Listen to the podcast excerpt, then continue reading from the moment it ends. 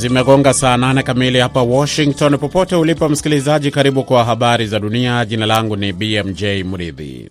Marekani imesema imesikitishwa mno na taarifa za mauaji ya raia wa jamii ya Amhara katika jimbo la Oromia nchini Ethiopia mwishoni mwa wiki.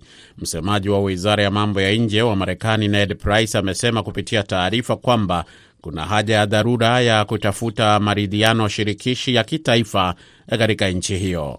Tunawaomboleza waathiriwa na tunawapa pole manusura na wale wote waliopoteza wapendwa wao katika tukio hilo baya, amesema Price.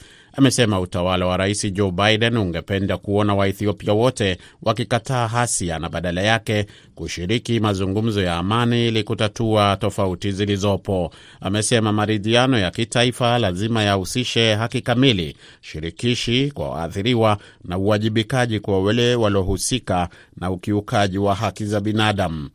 Taarifa hiyo iliyotolewa leo Jumanne imesema ripoti za mauaji kama hayo zinasisitiza udharura wa kumaliza mzozo wa kivita unaoendelea nchini Ethiopia. Mwishoni mwa wiki, mashahidi walisema kwamba zaidi ya watu mia moja wa jamii ya Amhara waliuawa katika moja ya mashambulizi mabaya zaidi yanayodhaniwa kutekelezwa na kundi la Oromo Liberation Army. Jumuiya ya kiuchumi ya nchi za Afrika Magharibi, ECOWAS, imetuma wanajeshi nchini Guinea Bissau kusaidia kuleta utulivu katika taifa hilo baada ya jaribio la mapinduzi mapema mwaka huu. Muungano huo wa nchi 15 ulitangaza mwezi Februari kwamba utapeleka kikosi hicho siku chache baada ya Rais Umaru Sichoso Embalo kunusurika katika kile alichokiita wakati huo jaribio la mauaji lililofanywa na walanguzi wa dawa za kulevya. Wanajeshi hao 631 watasaidia vikosi vya ndani kuwalinda maafisa wa umma, taasisi na raia.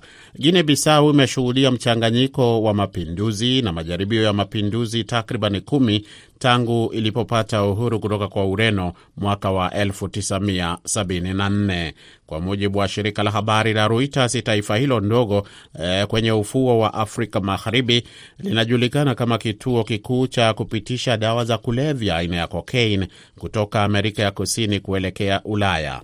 ECOWAS ilituma ujumbe kama huo mwaka 2012 hadi mwaka 2020 baada ya mapinduzi mengine kusaidia kuzuia jeshi kuingilia siasa na vilevile vile kulinda viongozi wa kisiasa. Unaendelea kusikiliza habari hizi zikikujia moja kwa moja kutoka hapa idhaa ya Kiswahili ya Sauti Amerika, jiji kuu la Marekani, Washington DC. Rais wa Rwanda Paul Kagame amesema ana matumaini kwamba makubaliano yaliyoibua utata kati ya Rwanda na Uingereza kuhusu kuwapeleka wahamiaji haramu nchini Rwanda yataendelea kutekelezwa na kwamba nchi zingine pia zinaweza kushirikishwa, akisema kuwa mfumo wa uhamiaji una udhaifu mkubwa. Kagame ameyasema hayo wakati ambapo mzozo umeibuka kuhusu makubaliano hayo, huku mahakama ya Ulaya ya haki za binadamu ikiusitisha mpango huo baada ya kesi kuwasilishwa mbele yake.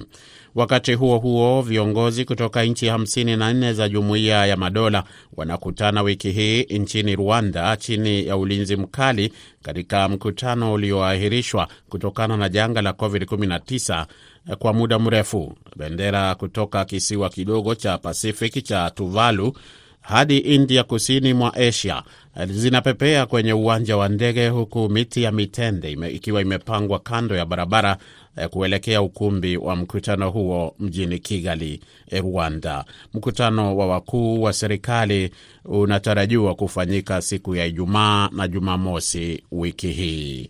Na jeshi la Burkina Faso limeamuru raia kuondoka katika maeneo mawili yenye harakati nyingi za kijeshi katika majimbo ya kaskazini na kusini mashariki kabla ya operesheni zinazotarajiwa dhidi ya waasi wa Kiislamu wenye msimamo mkali. Tangazo hilo limetolewa likiwa na maelezo machache kuhusu ni muda gani watu wanatakiwa kuondoka na ni wapi wanafaa kwenda. Ni hayo tu kwa sasa kutoka hapa idhaa ya Kiswahili ya Sauti Amerika. Mi naitwa BMJ Mridhi, namwacha mwenzangu Kenneth Bwire ya mpango wa Kwa Undani.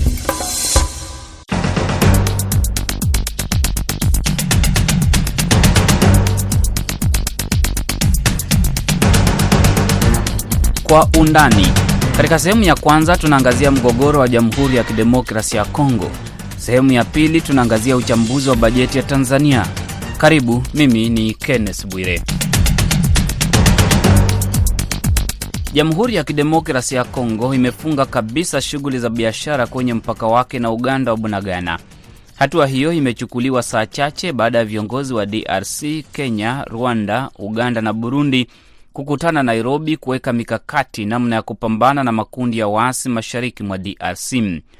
Waasi wa M23 walidhibiti Bunagana baada ya kuwashinda nguvu wanajeshi wa DRC ambao walilazimika kukimbilia Uganda. Gavana wa Kivu Kaskazini, Luteni Jenerali Ndima Kongba ametangaza kwamba mpaka wa Bunagana umefungwa kwa muda usiojulikana na hakuna bidhaa kuingia au kutoka Jamhuri ya Kidemokrasi ya Kongo kupitia mpaka huo.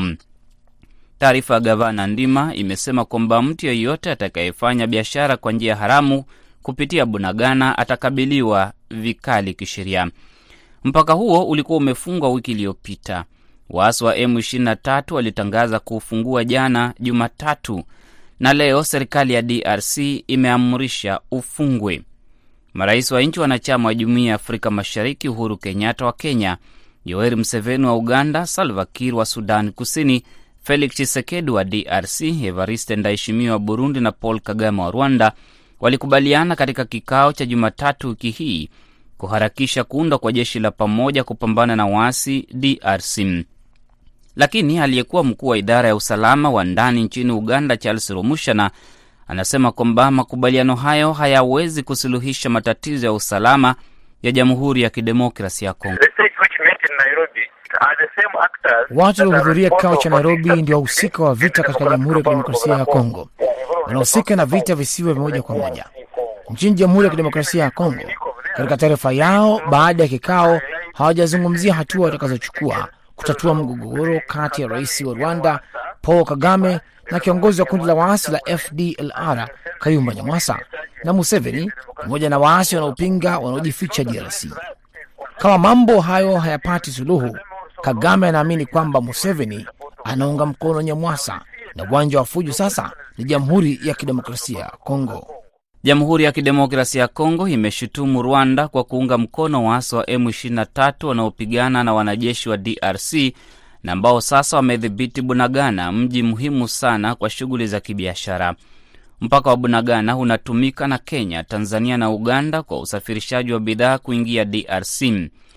Rwanda imeshutumu DRC kwa kuunga mkono waasi wa FDLR wanaotuhumiwa kwa mauaji ya kimbari ya mwaka 1994. Romushana anasema tatizo ni kubwa kuliko tuhuma zinazotolewa na kila upande na kwamba yote yanahusu kundi la FDLR na kamanda wake Kayumba Nyamwasa.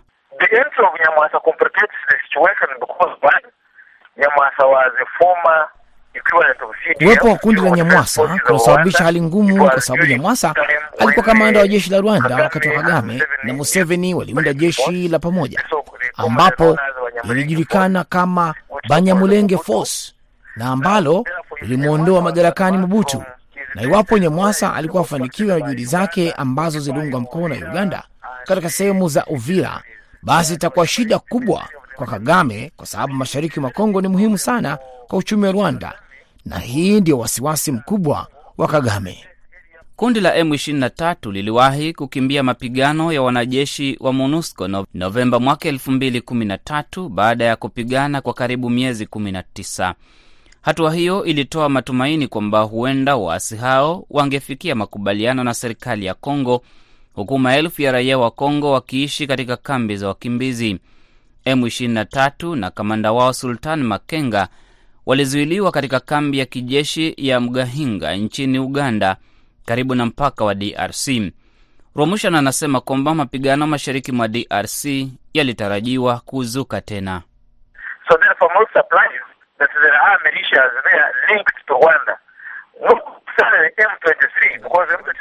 Siwezi kushangazwa na ripoti kwamba kuna kundi la waasi Bunagana linalohusishwa na Rwanda. Si lazima liwe M23 kwa sababu kundi la M23 lipo kwa sababu lilinusurika mashambulizi ya Umoja wa Mataifa, wakiwemo wanajeshi wa Tanzania. Kundi hilo lilikuwa chini ya kamanda Brigedia Makenga ambaye alikuwa mwanafunzi aliyeokolewa na Museveni. Kwa hivyo haitakuwa kundi la M23 ambalo linapinga malengo ya Museveni. Waasi ambao wamedhibiti Bunagana walipewa hifadhi na Museveni, japo hatujui kama linamuunga mkono Museveni au la. Kwa hivyo kwa marais wamekuwa wakijenga makundi ya wapiganaji na waasi katika eneo la Kivu, na makundi haya yanahama kutoka sehemu moja hadi nyingine. Kulingana na shirika la habari la AFP, watu wengi mashariki mwa Jamhuri ya Kidemokrasi ya Kongo hawataki Jumuiya ya Afrika Mashariki kutuma jeshi la pamoja kupambana na makundi ya waasi. Hawana imani na jeshi hilo ambalo viongozi wanapanga kuunda. Baadhi ya wakazi hao wanasema kwamba baadhi ya majirani wa DRC wanajihusisha moja kwa moja na vita hivyo. Kundi la wanaharakati wa haki za kiraia kundi la wanaharakati wa haki za kiraia mjini Goma, Lucha, wameandika barua na kuupeleka kwa rais wa DRC Felix Tshisekedi kupinga hatua hiyo. Katika barua kwa Tshisekedi, kundi la Lucha limedai kwamba Uganda, Rwanda na Burundi wanahusika katika vita vya DRC. Rwamushana anaungana na msimamo wa kundi la Lucha na mtazamo wa raia wa mashariki mwa DRC. and and uh, you therefore cannot resolve it by an intervention force be it East Huwezi kusuluhisha mgogoro wa Kongo kwa kutumia jeshi la pamoja kama la Jumuiya ya Afrika Mashariki SADC au jeshi la Umoja wa Mataifa, kwa sababu ukitumia nguvu za kijeshi unaendelea tu kuongeza vita na kupelekea watu kukoseshwa makao. Hata hizi nchi zikifanya shughuli za kijeshi kama muungano wa kila nchi kivyake, hawawezi kufanikiwa kutokana na milima ya DRC na mgogoro wa kisiasa sehemu hiyo. Njia bora ni kufanya mazungumzo, lakini huwezi kufanya mazungumzo iwapo hautahusisha waasi wa Nyamwasa kutoka Rwanda na waasi wanampinga Rais Museveni, kando na waasi wa Allied Democratic Forces Uganda na Rwanda zimewahi kupigana kwenye ardhi ya Kongo na kila nchi kupata hasara kubwa. DRC imesema haitaki Rwanda kuwa sehemu ya jeshi la pamoja la Jumuiya ya Afrika Mashariki kwa sababu inaunga mkono waasi wa M23, madai ambayo Rwanda imekanusha mara kadhaa. Wakazi wa Goma waliohojiwa na shirika la habari la AFP hawataki jeshi la Afrika Mashariki kuingia mashariki mwa DRC. Jeshi hilo litashika doria sehemu za Kivu Kaskazini, Kivu Kusini, Ituri hadi sehemu za kaskazini, lakini Uganda tayari ina jeshi lake sehemu hiyo linalopigana vita na kundi la waasi la Allied Democratic Forces ADF. Uganda pia inajenga barabara ndani ya DRC. why is,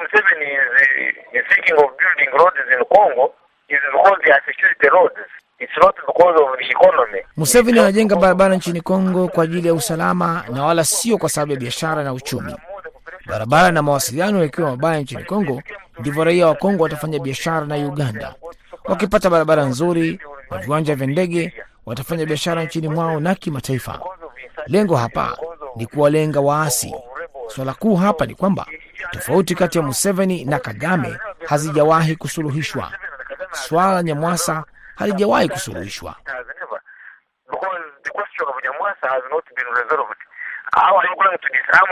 Marais wa Jumuiya ya Afrika Mashariki waliwaamuru waasi walio mashariki mwa DRC kuweka chini silaha. Raia wa DRC wanasema kwamba jeshi la Umoja wa Mataifa MONUSCO limeshindwa kuleta amani nchini humo. Kama ilivyo na raia wengi wa DRC waliohojiwa, mshindi wa tuzo ya Nobel Denis Mukwege hana imani na jeshi hilo la Afrika Mashariki lililo na wanajeshi kutoka nchi ambazo zimeshutumiwa kwa kutatiza usalama wa DRC pamoja na wizi wa rasilimali zake.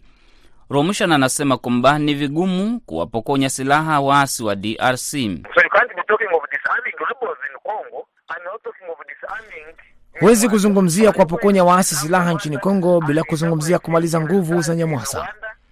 Je, utapokonya Nyamwasa silaha na kumwezesha kuishi maisha ya kawaida nchini Rwanda? Hilo linawezekana. Unaweza kufanya hivyo bila kumhusisha Nyamwasa katika mazungumzo. Je, utawapokonya silaha waasi wanaompiga vita Museveni walio ndani ya nchi ya Kongo? Na je, unaweza kufanya hivyo bila kuwahusisha katika mazungumzo ya moja kwa moja na Museveni? Kama huwezi kufanya hivyo kwa njia ya wazi, basi huwezi kusuluhisha tatizo hilo. Kwa sasa wanamaliza muda tu. Ujumbe wa chuki za kikabila umeenea mashariki mwa DRC. Maafisa wa serikali ya DRC wamemshutumu mtoto wa rais Yoweri Museveni ambaye ni kamanda wa majeshi ya nchi kavu wa Uganda, Luteni Jenerali Muhozi Kainerugaba kwa kuchochea chuki za kikabila kutokana na ujumbe wake wa Twitter akiwapendelea watu wa kabila la Watusi, Hima na Banyamulenge ambao wengi wao wamo katika kundi la wapiganaji la M23. Ujumbe wa Muhozi ulipelekea baadhi ya wabunge wa DRC kutaka jeshi la Uganda linalopigana na waasi wa ADF kuondoka nchini humo. Shutuma hizo zimepelekea Muhozi kukoma kuandika ujumbe kama huo wa chuki za kikabila. Muhozi aliahidi kukabiliana na kundi la FDLR. Wachambuzi walitafsiri ujumbe wake kama wa kuunga mkono kundi la M23 na kushambulia kundi la FDLR. It is and And, and, and unless uh, these two become extremely the honest, anayoendelea ni vita kati ya Rwanda na Uganda kutumia makundi ya waasi, na wawili hao wanastahili kuwa wakweli na kusuluhisha tofauti kati yao na kuwahusu na makundi ya waasi yanayowapinga. Haya hayawezi kufanyika katika kikao cha marais wa jumuiya. Sioni namna Rwanda inaweza kusaini makubaliano ya mkutano ambao Rwanda inaambiwa ifanye mazungumzo na Nyamwasa, na Museveni hawezi kusaini akiambiwa afanye mazungumzo na waasi wanaompinga na wanajificha huko Kongo. Marais wa jumuiya wameamuru waasi wa M23 kuondoka Bunagana haraka iwezekanavyo. Wachambuzi wa maswala ya kidiplomasia wanataka Uganda kufanya mazungumzo na makundi ya waasi yanayoiandama serikali ya Museveni, huku wakitaka Rwanda kufanya hivyo na kundi la FDLR iwapo wanataka mgogoro wa DRC kupata suluhu la kudumu. but this communique is silly. Why? Because it restricts itself itself to the rebels against Maamuzi ya marais yaliyofanyika Nairobi hayana maana yoyote, kwa sababu yanazungumzia tu mapigano kati ya serikali ya Kongo na waasi. Kumbuka kwamba uchaguzi wa kufanyika katika maeneo ya Kivu katika uchaguzi uliopita nchini Kongo. Kwa hivyo hakuna vile utawaambia watu wa huko kwamba wanastahili kuheshimu katiba ambayo hawahusu, kwa sababu hata haikuwapa haki ya kupiga kura. Zaidi ya makundi ya waasi mia moja yanapatikana mashariki mwa DRC. Miongoni mwao ni kundi la waasi wa Red Tabara na National Forces of Liberation wanaotoka Burundi, Democratic Republic of Liberation of Rwanda FDLR kutoka Rwanda, Allied Democratic Forces ADF kutoka Uganda, CODECO, M23 miongoni mwa makundi mwengine. Mapigano ya sasa yanaendeshwa na kundi la M23. For the question of if FDLR is deception. The, the real problem in DRC is uh, is Nyamwasa, and Nyamwasa, as Kagame says, is backed by. Swala la FDLR nchini DRC ni kisingizio. Tatizo la DRC ni Nyamwasa, na Nyamwasa kulingana na Rwanda anaungwa mkono na Museveni. Kwa hivyo haiwezekani kutuma jeshi nchini Kongo. Labda unasema kwamba jeshi hilo linakwenda kumsaka Nyamwasa. Hakuna vile utapata amani DRC bila kuangazia Nyamwasa katika mazungumzo. Kwa hivyo lazima Rwanda ifanye mazungumzo na Nyamwasa na Museveni afanye mazungumzo na makundi ya wasi yanayompinga yaliyoko nchini Kongo. Shida iliyo nchini Kongo inashinda Kongo na watu wa Kongo, inahusu majirani wa Kongo ambao ni Uganda, Rwanda na Burundi na makundi yao ya waasi. Pendekezo la aliyekuwa rais wa Tanzania Jakaya Kikwete kutaka serikali ya Rwanda kufanya mazungumzo na kundi la waasi la FDLR nusra lisababishe mgogoro mkubwa wa kidiplomasia kati ya Rwanda na Tanzania katikati ya mwaka 2013. Uganda kwa upande wake inaendelea kupambana na waasi wa Allied Democratic Forces ndani ya DRC. Nakamilisha sehemu ya kwanza ya Kwa Undani kutoka Sauti Amerika. Narudi na sehemu ya pili muda mfupi.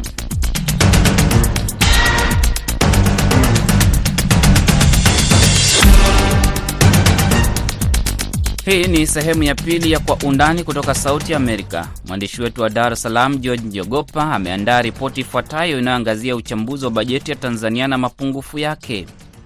Uchambuzi uliofanywa na Kituo cha Sheria na Haki za Binadamu nchini Tanzania kuhusu bajeti mpya ya serikali nchini humo unaonyesha kwamba licha kwa kiasi kikubwa bajeti hiyo kugusia maeneo mengi muhimu, lakini umeacha pengo kubwa la usawa wa kijinsia. Wanaharakati hao wanaona kwamba hatua ya waziri wa fedha Mwigulu Nchemba katika bajeti yake kugusia maeneo mengi muhimu kama vile kuwajali wakulima kwa kuandalia mazingira ya kupata pembejeo za uhakika, ufutaji wa karo kwa wanafunzi wa kidato cha tano na cha sita ni jambo la kupigiwa mfano. lakini wakichambua bajeti hiyo wanahisi kuwepo kwa mapungufu makubwa yanayoacha maswali mengi kuhusu usawa wa kijinsia. Kwa mfano, hatua ya waziri huyo kupendekeza ongezeko la kodi katika nywele bandia kwa madai kwamba ya kutaka kulinda wazalishaji wa ndani, wanasema ni pigo kubwa kwa wanawake wengi. Wakati akiwasilisha bajeti hiyo, waziri Nchemba alisema ongezeko hilo la ushuru ni mwarobaini unaokuja kukarabati tatizo la masoko ya ndani yanayodaiwa kushindwa kufanya vyema katika masoko ya ndani kutokana na kukabiliwa na ushindani wa masoko ya nje. Nchi wanachama wa Jumuiya ya Afrika Mashariki zimekubaliana kuongeza ushuru wa forodha kutoka asilimia 25 hadi 35 kwenye nywele bandia zinazotambulika kwa HS kodi 6704. Hatua hii inalenga kulinda wazalishaji wa ndani wa bidhaa hizo na kuongeza ajira moja moja na kuongeza mapato ya serikali. Hatua hiyo imeibua ukosoaji mkubwa kutoka kwa watetezi wa haki za binadamu wanaosema kwamba hilo sio suluhisho na pengine ni kuzidisha tatizo kwa wajasiriamali wadogo wadogo waliotapakaa kote nchini. Mkurugenzi mkuu wa kituo cha sheria na haki za binadamu wakili Ana Henga anasema biashara ya nywele bandia imekuwa kimbilio wanawake wengi ambao baadhi yao wamelazimika kupata mikopo kwa ajili ya kuistawisha biashara zao. Hii inaweza ikaathiri wafanyabiashara wanawake wengi kwenye hizi biashara za kuuza nywele na kusukana na vitu hivyo, saluni na kadhalika, ambavyo vimewaingizia uchumi sana wanawake e, na kuwafanya waendelee vizuri. Lakini mbaya zaidi, taulo za watoto baby diapers ambazo ni msaada mkubwa katika malezi ya watoto zinazoagizwa kutoka nje zimepandishwa ushuru wa forodha kutoka asilimia 25 hadi 35. Sasa changamoto ni kwamba hii sio haki kwa watoto na wanawake, ikizingatia kuwa uzalishaji wa ndani haukidhi mahitaji kamili na kwamba ubora wake bado inaweza ikawa changamoto e, na kwa kijinsia, kupanda kwa ushuru wa forodha kwa taulo za watoto kunahatarisha pia haki zao na hasa haki za afya, kwa sababu tutapata taulo taulo hizo diapers ambazo pia inawezekana hazina ubora. Kadhalika, katika mapendekezo yake bungeni wakati wa uwasilishwaji wa bajeti hiyo, waziri Nchemba alisema serikali inakusudia kupunguza kiwango cha mikopo kwa wanawake kutoka asilimia nne hadi asilimia mbili. Jambo hilo limepingwa vikali na utetezi wa haki za binadamu wanaosema kwamba makundi kama vile wanawake walemavu pamoja na vijana yanapaswa kuendelea kulelewa kwa kuandalia mazingira rafiki. Kama hiyo haitoshi, kupunguza kiwango cha mikopo kwa makundi haya kunatizamwa na watetezi hao kama hatua ya kwenda kinyume na matamko kimataifa yanayosisitiza usawa wa kiuchumi na kijamii. Kwa maoni yake, wakili Henga anasema kuruhusu punguzo hilo ni kukaribisha janga kwa makundi hayo ambayo mengi bado yanasafiri katika lindo kubwa la umaskini. Kwa hiyo maanake e, watu walikuwa wanakopa, wanawake wanakopa, wanafanya biashara zao ndogo ndogo hata kubwa kubwa, na ina- inawaletea kipato kinaongezeka. Maanake sasa watashindwa au wat- watafanya kwa kiwango kidogo.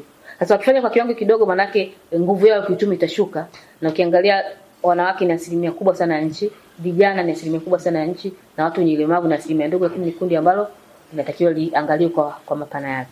Kwa hiyo LHRC inapendekeza kwa serikali na bunge kurudisha viwango vya awali, ikiwezekana hata kuzidisha, e, kwa sababu kwenye haki za binadamu kwenye mkataba wa kimataifa wa haki za kiuchumi, kijamii na kiutamaduni inasema haki za kiuchumi zinatakiwa ziwe na progressive realization. Progressive realization maanake unaendelea, yaani ukiwa na asilimia mbili leo, kesho unatakiwa uwe nayo tatu, kesho kutwa unatakiwa uwe nayo nne, usianzie saba ukashuka mbili au na kadhalika. Kwa hiyo hapa ni kwa, kwa kufuata huo mkataba Tanzania tume tumekiuka mkataba, utakiwa kushuka, utakiwa kuongezeka. Katika bajeti yake ya mwaka 2022 2023 serikali imetenga kiasi cha shilingi trilioni 41 huku asilimia 62.2 kikiwa ni kwa ajili ya matumizi ya kawaida na asilimia iliyosalia imetengwa kwa ajili ya shughuli za kimaendeleo. Miradi kama vile miundombinu ya barabara, viwanja vya ndege, ujenzi wa bwawa la umeme la Mwalimu Julius Nyerere na reli ya kisasa SGR ni sehemu tu ya miradi hiyo inayokusudiwa kuendelezwa. Hata hivyo, baadhi ya wakosoaji wanasema kwamba baadhi ya miradi hiyo imechukua muda mwingi kukamilika, ili hali serikali ikiendelea kukopa. Kiongozi wa chama cha ACT Wazalendo Zito Kabwe anasema mikopo inayoendelea kuchukuliwa na serikali kwa ajili ya kugharimia miradi hiyo inawapa mzigo mkubwa wananchi, kwa vile ukamilikaji wake unakwenda kwa mwendo wa kinyonga. bado tuna tatizo nchini. Tunadhani kwamba tukijenga reli kwa mfano au tukijenga bwawa la umeme hatuiangalii ile kama ni investment. Kwa matokeo yake ni kuwa tunabebesha mzigo taifa watu ambao wanapaswa kulipa mikopo ambayo tunachukua sio wale ambao wanafaidika na ile mikopo, kwamba tulienda tukachukua mkopo wa kibiashara wa kujenga reli. Sasa hivi tunaanza kuulipa huo mkopo, reli yenyewe haijaanza kutengeneza mapato, sababu ilitakiwa reli ianze kuzalisha mapato ya kuulipa mkopo. Sasa kwa sababu hatuweki eh, nguvu yetu katika kuona kwamba hizi fedha ambazo tunaziingiza trillions of money kwenye infrastructure ni uwekezaji, una kunatakiwa kuwe na return on investment ili iweze kulipa eh, mikopo. Kwa hiyo kuna haja kubwa. Kwa mfano sasa hivi mmesikia eh, kuna delay kwenye kipande cha SGR kati ya Morogoro na Dar, ilitakiwa sasa hivi kiwe kimeanza kazi, hakijaanza kazi. Kwa hiyo ina maana hii delay inachelewesha fedha zianze kupatikana kwenye reli ili zilipie mkopo ambao nchi imechukua. Ama hatua ya serikali kupendekeza tozo mpya ya ving'amuzi pengine ikawa miongoni mwa maeneo yaliyozua mjadala mkubwa, hasa wakati ambako teknolojia ya habari na mawasiliano inachipua kwa kasi kubwa. Wengi wanaozungumzia tozo hiyo wanaonekana kutokubaliana nayo, ikiwemo wananchi wa kawaida wanaona kwamba huenda ikawa ni kikwazo kikubwa kwa wananchi kupata habari. Mimi naitwa Bwana Prosper Makene, mkazi wa Dar es Salaam, maeneo ya Tabata, ambaye kwa hivi sasa naishi maeneo ya Busabi, huko nipo kibiashara.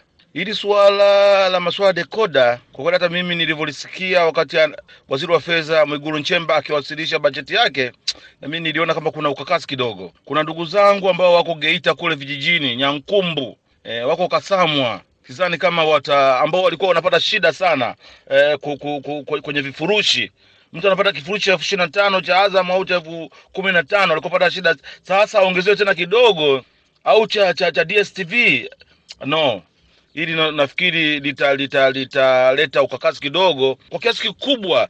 Hiki kitu kita infringe the right of people to get information, kwa sababu uh, watu watashindwa kuhimili uwezo ule wa kuweza kulipia hivi vifurushi kwa sababu tu ya ongezeko fulani. Kama kipindi cha nyuma kulikuwa hakuna ongezeko, lakini watu wana haha kupata hicho kiasi kidogo ambacho kinatakiwa kilipiwa kwa kifurushi. Kwa kweli uh, serikali yetu uh, na wabunge wakiendelea uh, diskasi bajeti hii ya uh, waziri wa fedha, watilie manani rafiki zangu ambao wako na Ntumbo, watilie manani rafiki zangu ambao wako uh, Ifakara watilie manani rafiki zangu ambao wako Muleba. Jamani, hem, tuangalie jamii yetu hii kwa hivi vitu ambavyo na tuangalie, kuna maeneo mengi tu ya kuongeza kodi. Kwa majina naitwa Fredrick Swaga. Nimesikiliza bajeti ya Mheshimiwa Waziri wa Fedha Dr. Mwigulu Lameck Nchemba, hasa alipozungumza swala la kuongeza tozo katika upande wa ving'amuzi. Binafsi sijakubaliana nalo kwa sababu leo ukijaribu kuangalia uhuru wa habari, kila mwananchi anataka kujua nini kinaendelea ndani ya nchi na nje ya nchi. Leo ukisema uongeze tozo katika upande wa ving'amuzi, utawanyima wananchi fursa kuweza kufuatilia habari za ndani na nje ya nchi, na unafahamu habari, kila mtu anataka kuhabarika, kujua nini kinaendelea ndani ya nchi na nje ya nchi. Kwa leo ukisema uweke gharama ya tozo katika upande wa ving'amuzi, yatakuwa kama ni maumivu mengine ambayo yatawanyima watu fursa ya kujua nini kinaendelea katika suala zima la habari. Uchambuzi uliofanywa na Kituo cha Sheria na Haki za Binadamu kuhusu tozo hiyo unaonyesha kwamba ujio wake ni kama jiwe linaloenda kupiga katika kichwa cha haki ya raia kupata habari. Kwa maoni ya LHRC, ada hii mpya ni mzigo wa ziada kwa watumiaji wa huduma za ving'amuzi. Hii inaweza kukwamisha juhudi za serikali kuongeza kiwango cha upashanaji wa habari nchini kinyume na ibara ya kumi na nane ya katiba. Hapa haki ya uhuru wa, wa kupata habari ime. Hii inawahusu sana ndugu zangu wanahabari. Utakuwa na habari yako leo jioni utarusha, bibi yangu kule kijini hata iona au mama yangu pale Mwananyamala hata iona kwa sababu hana ila king'amuzi. Kwa hiyo haki ya haki ya kupata habari hapa imekiukwa vibaya sana. Kutoka elfu moja mpaka elfu tatu ni kiwango kikubwa. Naam, mtihani sasa unatupa kwa wabunge kwa jinsi watakavyoijadili bajeti hiyo na kwa kiasi gani watatilia mkazo maeneo ambayo yanaonekana mzigo kwa wananchi ili yaondolewe katika mapendekezo hayo ya bajeti kabla ya kupitishwa baadaye mwezi huu. Mpaka hapa kwa undani haina la ziada, mpaka wakati mwingine na mara nyingine. Jina langu ni George Njogopa. Kwa heri ya kuonana. Ripoti hiyo ya Njogopa inakamilisha kwa undani. Msimamizi wa kipindi amekuwa Aida Isa, mimi ni Kenneth Bwire. Uwe na usiku mtulivu.